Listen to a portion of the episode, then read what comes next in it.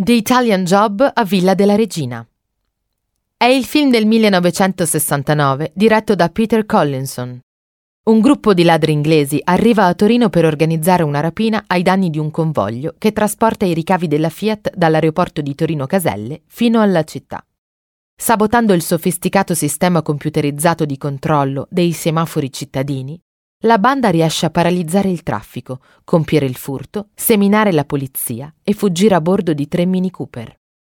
La villa dove Charlie Crocker mette in piedi tutta l'organizzazione per il grande colpo è Villa della Regina in strada comunale Santa Margherita 79, meglio nota come via Villa della Regina, a Torino, già nota per Profondo Rosso.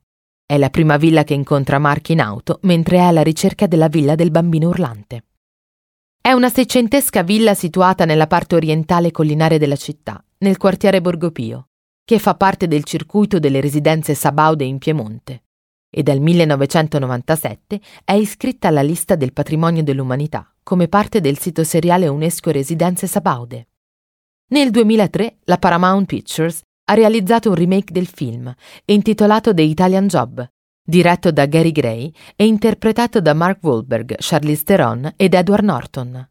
Il remake è sempre incentrato su uno spettacolare furto compiuto a bordo di automobili, ma vede protagoniste le nuove BMW Mini. Questo film sposta inoltre l'azione da Torino a Los Angeles, pur mantenendo una piccola location italiana con un iniziale colpo a Venezia.